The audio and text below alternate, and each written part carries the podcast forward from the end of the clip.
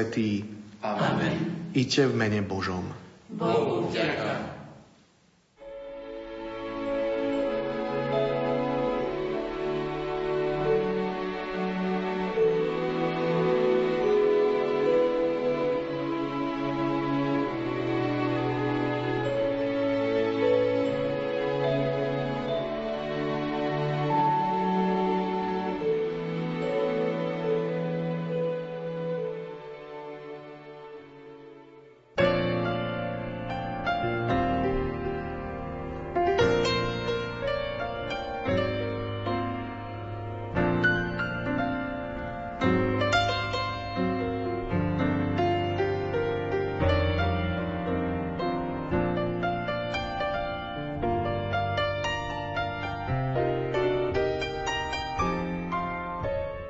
Iniciatíva zo strany svätého Otca vyhlásiť mimoriadny svetý rok milosrdenstva všetkých prekvapila.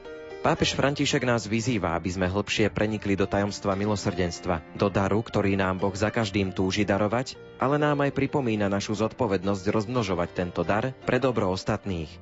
Uvádza, že Ježiš Kristus je tvárou Otcovho milosrdenstva, výrazom Otcovho milosrdenstva v pravom zmysle slova. Radostnú udalosť svetorečenia matky Terezy, ktoré sa na želanie svätého Otca malo uskutočniť počas mimoriadného svätého roka milosrdenstva, vnímame ako zásah Božej prozreteľnosti a ako viac než vhodnú príležitosť opätovne upriamiť pozornosť kresťanov a tých, ktorí ju vnímajú ako príkladnú nositeľku nežnej Božej lásky a milosrdenstva na jej príklad a posolstvo. Na úvod dnešnej literárnej kaviarne som si dovolil zacitovať z úvodu novej knihy, ktorá vychádza v spolku svätého Vojtecha. Ide o titul Briana Kolodejčuka Cestami milosrdenstva, srdcom ľúbiť, rukami slúžiť. Knihu vám podrobne predstavíme v nasledujúcich minútach. Nerušené počúvanie vám želajú hudobná dramaturgička Diana Rauchová, majster zvuku Marek Rimóci a redaktor Ondrej Rosí.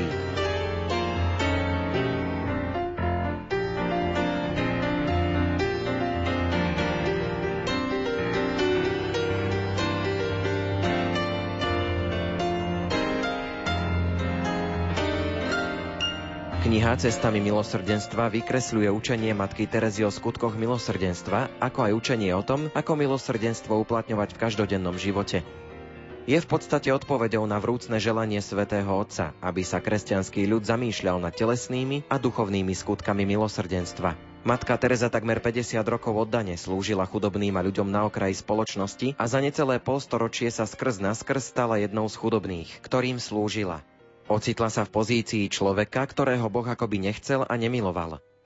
Tajomným spôsobom cez bolestivú vnútornú tmu sama zakúsila pocit najstrašnejšej biedy, akú má človek, ktorého nikto nechce, nemiluje a o ktorého sa nikto nestará. Vďaka tejto skúsenosti prestala vnímať rozdiely medzi sebou a chudobnými, o ktorých sa s láskou starala. Neutešená situácia mojich chudobných, ktorí žijú na ulici, ktorých nikto nechce, nik ich nemiluje a ktorí nikomu nechýbajú, je skutočným obrazom môjho duchovného rozpoloženia, mojej lásky k Ježišovi, no napriek všetkému ma táto strašná bolesť neprimela k tomu, aby som túžila žiť inak. V tejto knihe nájdeme niekoľko myšlienok a poznámok matky Terezy, ktoré vykresľujú jej vnímanie milosrdenstva a jeho skutkov. Za povšimnutie stoja aj svedectvá iných, ktoré vypovedajú o tom, ako telesné a duchovné skutky milosrdenstva pretavovala do praxe. Krátke zamyslenia nám umožňujú vnímať matku Terezu očami ľudí, ktorí k nej mali najbližšie a vykresľujú ozajstnú tvár milosrdenstva.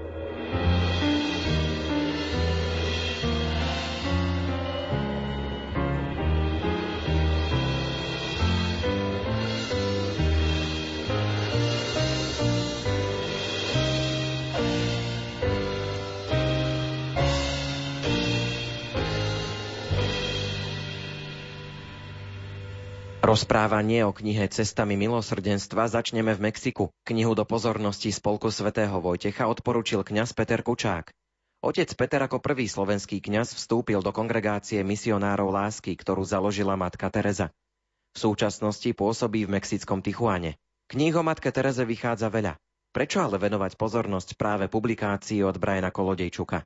Brian Kolodejčuk on je pôvodom Ukrajinec, ale vyrastal v Kanade. Je kniazom našej rehole, patrov alebo otcom misionera lásky. A jeden z prvých troch, ktorý začal túto reholu. Bol to Joseph Langford, Američan, ktorý je zakladateľ, Gary Duckford, Kanadian a Brian Kolodiečuk. Oslovali s ním 35. výročie jeho vysviacky. Poznal Matku Terezu veľmi veľa rokov. S ňou spolupracoval ako spoluzakladateľ tejto rehole kňazskej vetvy Matky Terezy. No a keď Matka Teresa zomrela, bol menovaným postulátorom je kauzy. Všetko to, čo on edituje, povedzme pod môjim svetlom, ktoré je v Slovenčine preložené, momentálne je vypredaná tá kniha. Pod môjim svetlom to je taká autobiografia Matky Terezy, lebo to sú vlastne listy zostavené chronologicky. Veľmi hlboká kniha. S pádom Brian Kolodiečukom spolupracujú sestričky, ktoré majú na starosti editovať listy, svedectvá, sestier, lajkov, ľudí chudobných a postupne ich vydávať. To Matka Teresa samozrejme patrí cirkvi, celému svetu. My sme vlastne v kanále, cez ktoré vlastne komunikujú jej hlbokú spiritualitu, hlbokú veľkú skúsenosť s Bohom v tej službe tých najchudobnejších. Toto je Brian Kolodiečin. Momentálne je generálny predstav našej kongregácie už 12. rok, teraz bude končiť. Viem, že bude vychádzať ďalšia knižka o Matke Tereze. Pozíciu, to, čo Joseph Langford napísal na zakladateľ o Matke Tereze, predstavil Vatikánu pre ju beatifikáciu, tak bude knižne vychádzať. Brian Kolodiečuk začína písať vlastne jej biografiu oficiálnu. Je veľa rôznych kníh, veľa vecí môže byť aj pritiahnutých alebo vymyslených, alebo tak ako povedzme Hollywood, hej, nepresných. Takže Brian Kolodiečuk dlhé roky s sestričkami zbierajú evidenciu, konkrétne informácie na to, aby už konečne začal písať oficiálnu biografiu Matky Terezy.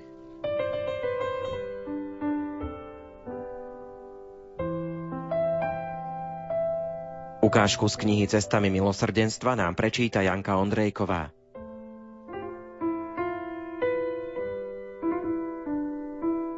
Modliť sa za živých a mŕtvych. Hoci je tento skutok milosrdenstva posledný v poradí, určite by sme ho nemali vnímať ako čosi, k čomu sa uchýlime len preto, že nemáme na výber, keď sme už vyčerpali všetky ostatné možnosti. Nemalo by to byť posledné možné východisko z núdze. Naopak, mali by sme to vnímať ako prvú možnosť, teda čosi, čo môžeme robiť ako prvé. Modlitba bola zrejme hlavným prostriedkom, ktorým bola Matka Teresa schopná vykonávať všetky ostatné skutky milosrdenstva tak verne a s takými pozoruhodnými výsledkami. Modlitba je hlbokým, osobným spojením nášho srdca a mysle s Bohom. Je to vzťah s ním a v živote Matky Terezy hrala prvé husle. Modlitba je pre dušu rovnako dôležitá ako krv pre telo, vravievala, s dôrazom na kľúčový význam modlitby v živote človeka. S Bohom sa potrebujeme spájať každúčký deň. A ako na to? Preca cez modlitbu. Matka Teresa vnímala modlitbu ako komunikáciu s Bohom. Boh sa mi prihovára a ja sa s ním rozprávam. Práve o tom je modlitba. Nič viac, nič menej. Ľudí uchvacoval už len samotný pohľad na modliacu sa matku Terezu. Sedeli a sledovali ju. Modlitba je tajomstvo a ich to tajomstvo lákalo. A pritom nerobila nič mimoriadne. Netrávila dlhé hodiny v kaplnke, no vždy presne vedela, kedy je čas na modlitbu. Aj vďaka tomu bolo ľuďom naokolo jasné, že matka žila v trvalom zväzku s Ježišom. Nešlo pritom o zväzok plný utešujúcich rečí či vytrženia, skôr o zväzok plný viery. Cirkev zaraďuje modlitbu za živých i mŕtvych medzi skutky milosrdenstva, preto je nevyhnutné modliť sa za druhých. Príklad matky Terezy nám pripomína, že modlitba za druhých má prameniť z nášho osobného vzťahu s Bohom. Ľudia cítili, že má k Bohu blízko, preto ju neraz prosili, aby sa za nich modlila. Matka Teresa im dala slovo a dennodenne s vervou slovo nadovšetko verne plnila. Keď si počas omše veriaci na niekoho spontánne spomenuli, matka to vždy vyslovila nahlas a nadovšetko zreteľne. Za všetkých, ktorí nás poprosili o modlitby a za všetkých, ktorým sme slúbili, že sa za nich budeme modliť. Takto vlastne cez modlitbu pozdvihovala všetkých núdznych, zverovala ich do Božej milujúcej opatery a jeho prozreteľnej lásky. Občas sa stáva, že aj napriek všetkým snahám nie sme schopní pomôcť druhým inak ako modlitbou. V takom prípade sa modlitba stáva najvýraznejším prejavom lásky vyzdvihovanie človeka pri modlitbe pred Bohom, prozba o požehnanie, pomoc žijúcim a úspešné zakončenie posmrtnej púte človeka v nebi je skutkom milosrdenstva, ktorý matka Teresa vykonávala priam obdivuhodne.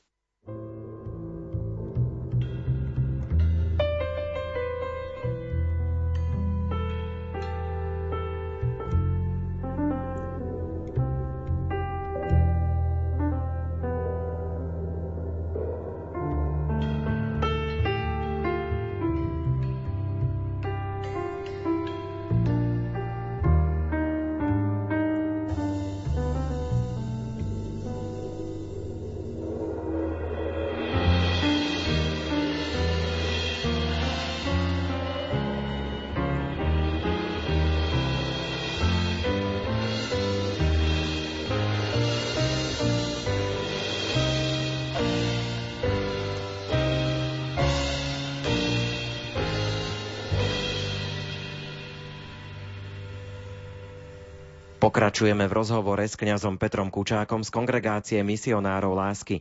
Vy ste túto knihu čítali ešte v anglickom originále. Konkrétnym vyjadrením Božej lásky je jeho milosrdenstvo. Láska sa naozaj komunikuje konkrétnym spôsobom. Nie je to iba cez slova, nie je to cez hovorí ľudia, ako ťa Pán Boh má rád, ako ťa ľúbi, ako si nemočný, otvor sa jeho lásky a tak ďalej. Ale práve to srdce, centrum lásky, to je naplnenie Ježišom, potom sa konkrétne dáva cez službu milosrdenstva. Milosrdenstvo znamená najskôr spoznať vlastnú úbohosť a biedu a v tej úbohosti a biede zakúsiť Božiu lásku. A potom z tej skúsenosti mojej úbohosti, mojej hriešnosti, kde som zakúsil lásku Ježiša, ktorý je, ktorá je bezpodmienečná, ktorá je milosrdná, ktorá je nežná, ktorá ma neodsudzuje a nesudí, ma mi odpúšťa. Ma oslobodzuje preto, aby som sa dal druhým službe ostatným. Dával svedectvo. Nehovorí ľuďom niečo naučené, niečo z kníh, niečo, čo niekto iný povedal, ale osobné skúsenosti Božieho milosrdenstva, ktoré som zakúsil ja ako hriešnik, nielen slovom, ale hlavne príkladom služba milosrdenstva, o ktorej vlastne kniha hovorí rôznych, veľmi veľa príkladov a skúseností. No, hovorí o matke Tereze, ktorá nebola veľký teológ, ktorá nepísala knihy, napísala veľa listov, ale ktorá vlastne lásku, ktorú prežila s Ježišom, ukrižovaným Ježišom sviatosným, cez Pánu Máriu, ju podávala, posúvala ďalej, on je svedčila konkrétnou láskou, osobným stretnutím s najchudobnejšími z chudobných. Matka Teresa nikdy nepozývala robiť niekoho niečo, skôr ako to ona nerobila. Keď sa pýtali Matka Teresa, a prečo robíš to, čo robíš, a čo vlastne robíš, tak ona povedala, come and see.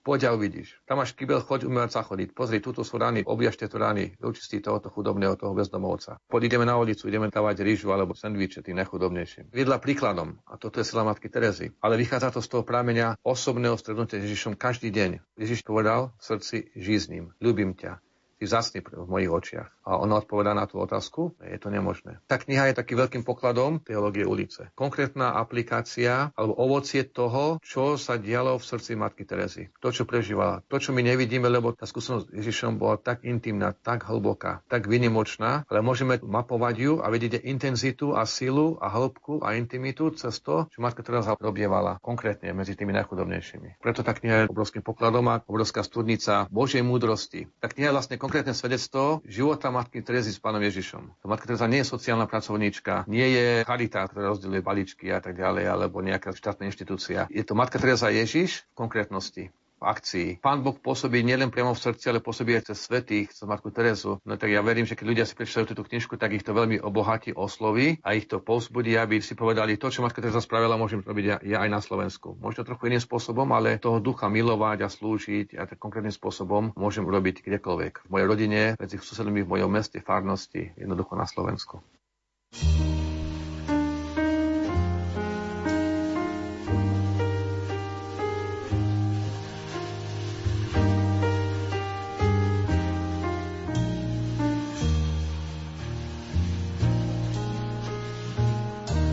Zalistujme opäť v publikácii Cestami milosrdenstva Srdcom ľúbiť, rukami slúžiť. Ukážku nám prečíta Andrea Čelková.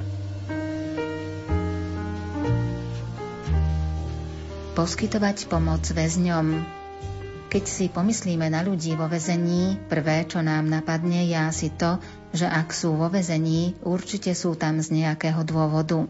Vnútorne ich tým odsúdime, no tento záver býva neraz unáhlený. Sem tam môže byť oprávnený a pravdivý, no môžeme sa aj míliť. Povinnosť, ktorú nám ukladá cirkev, však trvá. Skutok telesného milosrdenstva je žiaduci bez ohľadu na to, či je človek vo vezení odôvodnenie alebo nie. Pre matku Terezu bolo typické, že ľudí nesúdila a zachovávala si nestranný postoj. A to nie len v prípade väzňov, ale aj všetkých ostatných ľudí. Nemala to robiť, vravievala matka, no my vieme, prečo konala tak, ako konala. Nevieme, aký bol zámer a keď súdime, odsudzujeme zámer našich sestier a bratov, chudobných. Matka navštevovala väzňov a poskytovala im pomoc. Konala bez predsudkov, nad nikoho sa nevyvyšovala, nikým nepohrdala, naopak, všetkým väzňom preukazovala patričnú úctu a vštepovala im nádej vždy dávala ľuďom novú šancu. A keď povieme novú, nemyslíme len druhú šancu, ale aj tretiu, štvrtú a podobne. Vnímala ich ako jednotlivcov, na dôvod odsúdenia nebrala ohľad, a k všetkým pristupovala v duchu milosrdenstva, ktoré z časti pramenilo z jej vnútorného presvedčenia. Idem tam na slávu Božiu a z časti z ľútosti voči konkrétnej trpiacej osobe. Uvažovala asi takto. Za iných okolností by sa v podobnej situácii možno neocitli. A vôbec, ak by som bola ja na ich mieste, možno by som konala rovnako, alebo ešte horšie. Nech už bol dôvod ich konania akýkoľvek, teraz trpia a trpiaci potrebujú pomoc, takže pre nich treba niečo urobiť a nestrániť sa ich. Matka Teresa rozbehla špeciálnu apoštolskú činnosť pre tzv. mladé väzenkyne, teda dievčatá, ktoré sa len tak potlkali v uliciach, neraz z dôvodu duševnej choroby a ktoré skončili za mrežami len preto, že spoločnosť nevedela, kam inám ich má umiestniť. S pomocou úradov sa mladé väzenky nedostali na slobodu a útočisko našli v stredisku matky Terezy, kde mohli pracovať a tým sa do istej miery aj liečiť. Dievčatá z ulice sa môžu realizovať a viesť dôstojný život – Matka zašla ešte ďalej, nadvezovala kontakt s ich rodinami a pomáhala im, aby opätovne našli k sebe cestu.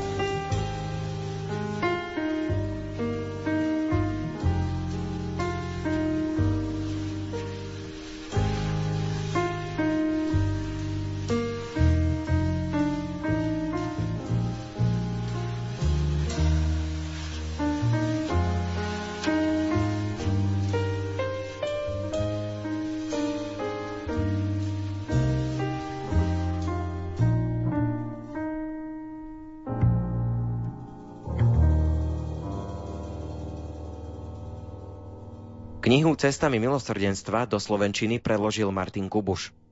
Keď sa pozrieme na túto knihu, ona je trošku taká možno iná od toho, čo ste prekladali, takže aká bola tá cesta, že ste sa dostali k prekladu práve tejto knihy? Je možno iná ako moje prvotiny, ale zase už som pre spolok Sveta Vojtecha prekladal dve knižky, takže spolok ma oslovil znovu. Už som pre nich robil predtým kardinála Newmana Apologia Provita Sua. Toto takisto bola ponuka vydavateľstva, ktorú som ja rád prijal. Predsa len mladý prekladateľ si ja tak nevyberá. Po prvé a po druhé, tá knižka je zaujímavá, hlavne je to duchovná téma, čiže je mi to pomerne blízke, takže nebolo to dlhé rozmýšľanie. Nebol som odborník na matku Terezu, nemôžem povedať. A nie som tým ani teraz, ale knižka ma určite ako taká víza ma zaujala, tak som to prijal. Aby sme si to vedeli možno trošku predstaviť, aká je práca prekladateľa knihy. Začína sa tým, že to celé najprv prečíta, alebo rovno sa pustí do prekladu, musí si prípadne doštudovať nejaké veci. Určite, že ideálne si to celé prečítať vopred, čo som aj spravil, tak sa to učíme aj v škole, ako to ja učím študentov, tak musím to aj robiť. Hneď počas čítania som si robil takú predbežnú analýzu a som si dohľadával niektoré veci, ktorým som buď teda nerozumel, ktoré som potreboval akoby hĺbšie pochopiť. Doštudovať je silné slovo, tam zase nie sú nejak odborné veci, ale skôr som si tak už hovoril, že ako budem postupovať, ktoré zdroje budem používať ako paralelné texty, takzvané, z ktorých budem odpisovať inak povedané, ktorými sa budem inšpirovať. Také typické kroky, ktoré sú. No a potom už, keď to človek prečíta, tak sa sa pustiť do prekladu. A napríklad logicky tu, keďže ide o spolok Sveta Vojtecha, tak viem, že budem používať citáty z katolíckej Biblie, takže som si nachystal katolický preklad a tak ďalej.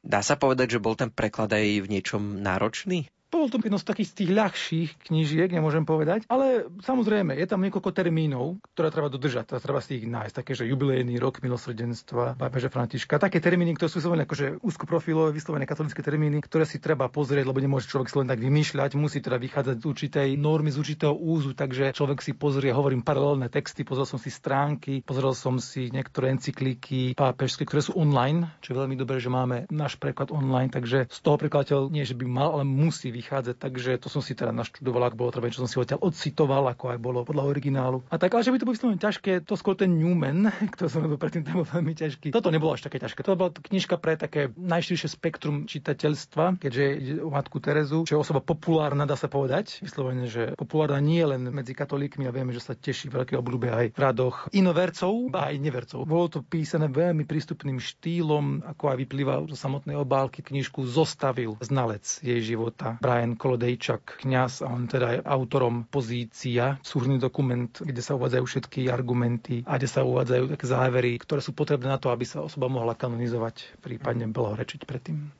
Umelecký preklad má svoje špecifika. Využili ste pri preklade poznatky z umeleckého prekladu. Dá sa vôbec v tomto prípade hovoriť o umeleckej literatúre, alebo je to viac faktografické asi? Toto bola viac faktografická, populárno-naučná literatúra, motivačná. Vždy sa nájdu prvky umeleckého prekladu. To je úplne jedno, aký máte text. Človek si povie, že prekladá historickú knižku, no povedzme aj odbornú, tam vždy máte aj prvky, ktoré by ste našli v umeleckých textoch, takže tomu sa nedá vyhnúť. Umelecký preklad je akoby taká tá najširšia oblasť. Že ten, kto vie robiť to, podľa mňa by si mohol trúknuť na hoci ktorý iný žáner. Ale teda toto určite primárne nie je umelecký preklad, ale človek potrebuje pracovať tak či tak so slovom, aby sa neopakoval, aby to bolo farebné. Takže musí byť tvorivý, nemôže prekladať mechanicky alebo brať len vždy prvý slovníkový význam. Neviem, nakoľko prekladateľ počas toho prekladania sa vôbec vie ponoriť ako keby do toho diela, takže mu to aj niečo dá súkromne. Zaujala vás tá kniha ako človeka, možno aj život matky Terezy? Ona naznačuje komplementárnosť telesných skutkov milosrdenstva a potom duchovných, že jedna vec je dať človeku najesť a napiť, čo určite je prvotný inštinkt, ktorý musíme naplniť, ale určite je potom aj náročné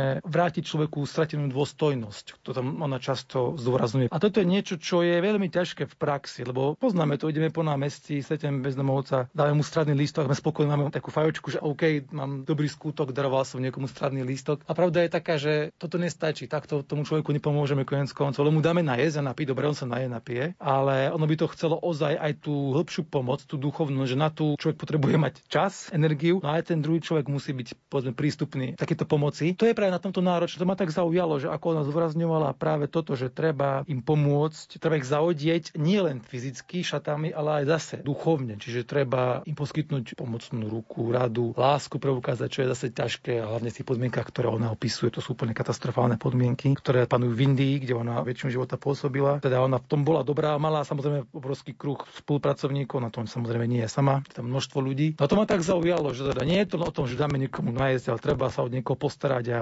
poskytnúť aj teda radu ako ďalší skutok milosrdenstva, že poradiť váhajúcemu.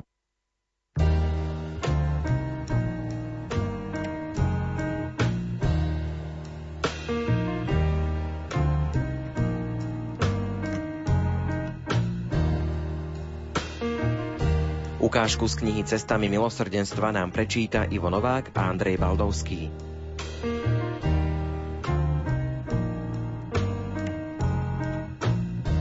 Trpezlivosť znáša krivdu.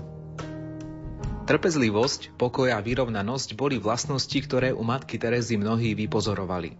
Jej pokoj bol znakom vyrovnanej a pokornej osobnosti, ktorá si vždy dokázala zachovať potrebný nadhľad a skúšky prijímať ako nevyhnutnú súčasť života. A známky tejto obdivuhodnej vyváženosti prejavovala najmä vtedy, keď sa k nej druhí správali nečestne – Dokonca aj keď jej krivdili, ohovárali ju alebo nechápali, matka Teresa bola trpezlivá. Vedela, že toto konanie vychádza od úbohých, slabých a hriešných ľudských bytostí, akou bola aj ona, a preto bola ohľaduplná, ba vľúdna a priateľská. Pri založení kongregácie misionárok lásky mala videnie. Videla Krista na kríži, ako trpezlivo znáša všetky možné krivdy z lásky k nej i k ostatným. Matka preukazovala svoju lásku Kristovi a horlivo ho napodobňovala.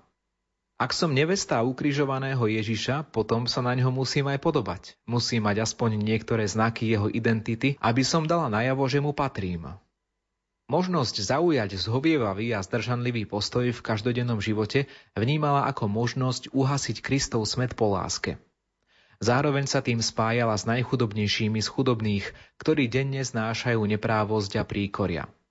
V tomto zmysle je úplne prirodzené učiť sa prijímať krivdy a vytrvať pod ich jarmom. Prirodzenou reakciou by bolo vyhýbať sa určitým situáciám a možno by to bolo aj správne, lenže vždy sa v živote vyskytnú situácie, ktorým sa vyhnúť nedá. takže bude nutné čeliť krivdám, ktoré sa na nás páchajú, či už zámerne alebo nie. Matke Tereze sa nikdy nedostalo výnimočného zaobchádzania, nikdy nepožadovala špeciálne výsady, no dokázala reagovať vľúdne ešte aj vtedy, keď zažívala nevýdané príkoria. Občas to bola otázka ochoty stať sa obeťou nedostatkov druhých, ich sebectva a nedostatku ohľaduplnosti, ale ona správanie iných prijímala a vôbec nedávala najavo, že jej bolo ukrivdené. Koniec koncov všetky skúšky a krivdy vnímala ako čosi, čo Boh dopustil z dôvodov, ktoré nemusí ona poznať, ktorým nemusí rozumieť, ale zároveň vedela, že Boh dokáže aj krivdy pretaviť na niečo dobré, ako uvádza aj svätý Pavol v liste Rimanom, Vieme, že tým, čo milujú Boha, všetko slúži na dobré, tým, čo sú povolaní podľa jeho rozhodnutia. Preto dobrovoľne prijímala skúšky a utrpenie a keď ich zosúladila s Kristovým krížom, ponúkla ich na svoje vlastné očistenie i na spásu a posvetenie duší. Ak sa ocitla na opačnej strane a niekomu ukrivdila, vždy urobila prvý krok a ospravedlnila sa. Ba čo viac, O zmier sa usilovala aj vtedy, keď sa krivdy dopustila druhá strana. Spomínam si na rodičov. Ak sa pohádali, mama sa večer pozerala na hodiny, pretože presne vedela, kedy sa otec večer vráti, vybehla na poschodie a za každým sa s ním uzmierila. Skúšali sme na ňu rôzne triky. Bolo to krásne. Ak sa aj pochytili, vždy sa zmierili, ako by sa nič nebolo stalo. Zas a znova. Presne toto sa musíme naučiť od rodičov ako im jednému na druhom záležalo.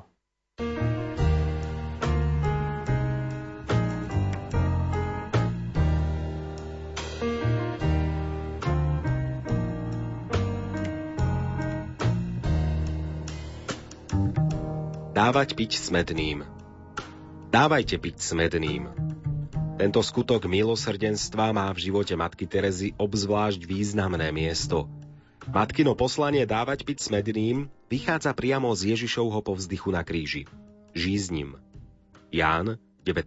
kapitola, 28. verš. Matka túži hasiť nekonečný smet, ktorý Ježiš pociťoval na dreve kríža, a to z lásky a pre dobroduší. Každé stretnutie so smednými jej pripomínalo, aké má poslanie a zároveň bolo pre ňu pozvaním reagovať najprv na okamžité potreby chudobných, ktorých mávala priamo pred sebou, ale zároveň pozvaním reagovať na rovine nadprirodzená a tíšiť smet samotnému Ježišovi, ktorý ju cez chudobného, v bolestnej podobe chudobných, žiadal daj sa mi napiť. Ján, 4. kapitola, 7. verš. Matka Teresa vždy dbala na potreby chudobných, najmä na ich základné telesné potreby a vždy urobila nevyhnutné praktické kroky, aby chudobným pomohla. Jedným z mnohých príkladov starostlivosti o biedných je matkina snaha zabezpečovať v stave núdze pitnú vodu v spolupráci s úradmi alebo rozličnými charitatívnymi organizáciami. Neostalo však len pri tom. Matka zašla v otázke hasenia smedu oveľa ďalej – Uvedomovala si totiž, že mnohí ľudia žiznia po milote, súcite a láske. Usilovala sa konať konkrétne skutky činorodej miloty, súcitu a lásky s cieľom naplňať spomínané základné ľudské potreby, k čomu zároveň pozývala aj svojich nasledovníkov. Človek môže pociťovať smet v telesnom zmysle slova, napríklad v dôsledku nedostatku pitnej vody, obmedzených možností dostať sa k nej, v neschopnosti zaobstarať si ju, čo sa stáva tým, ktorí zomierajú na ulici. Alebo môže pociťovať smet po láske. No v oboch prípadoch platí, že ľudstvo by malo konať skutky milosrdenstva a potrebu dávať piť smednému by malo mať neustále na zreteli. Nasledujúc príklad matky Terezy, by sme mali odhaľovať smedných v našom okolí a urobiť všetko, čo je v našich silách, aby sme im ich smed zánali. Usilovať sa napájať tých, ktorí trpia smedom po vode, ale aj tých, ktorí netúžia iba po vode, ale aj po poznaní, pokoji, pravde, spravodlivosti a láske.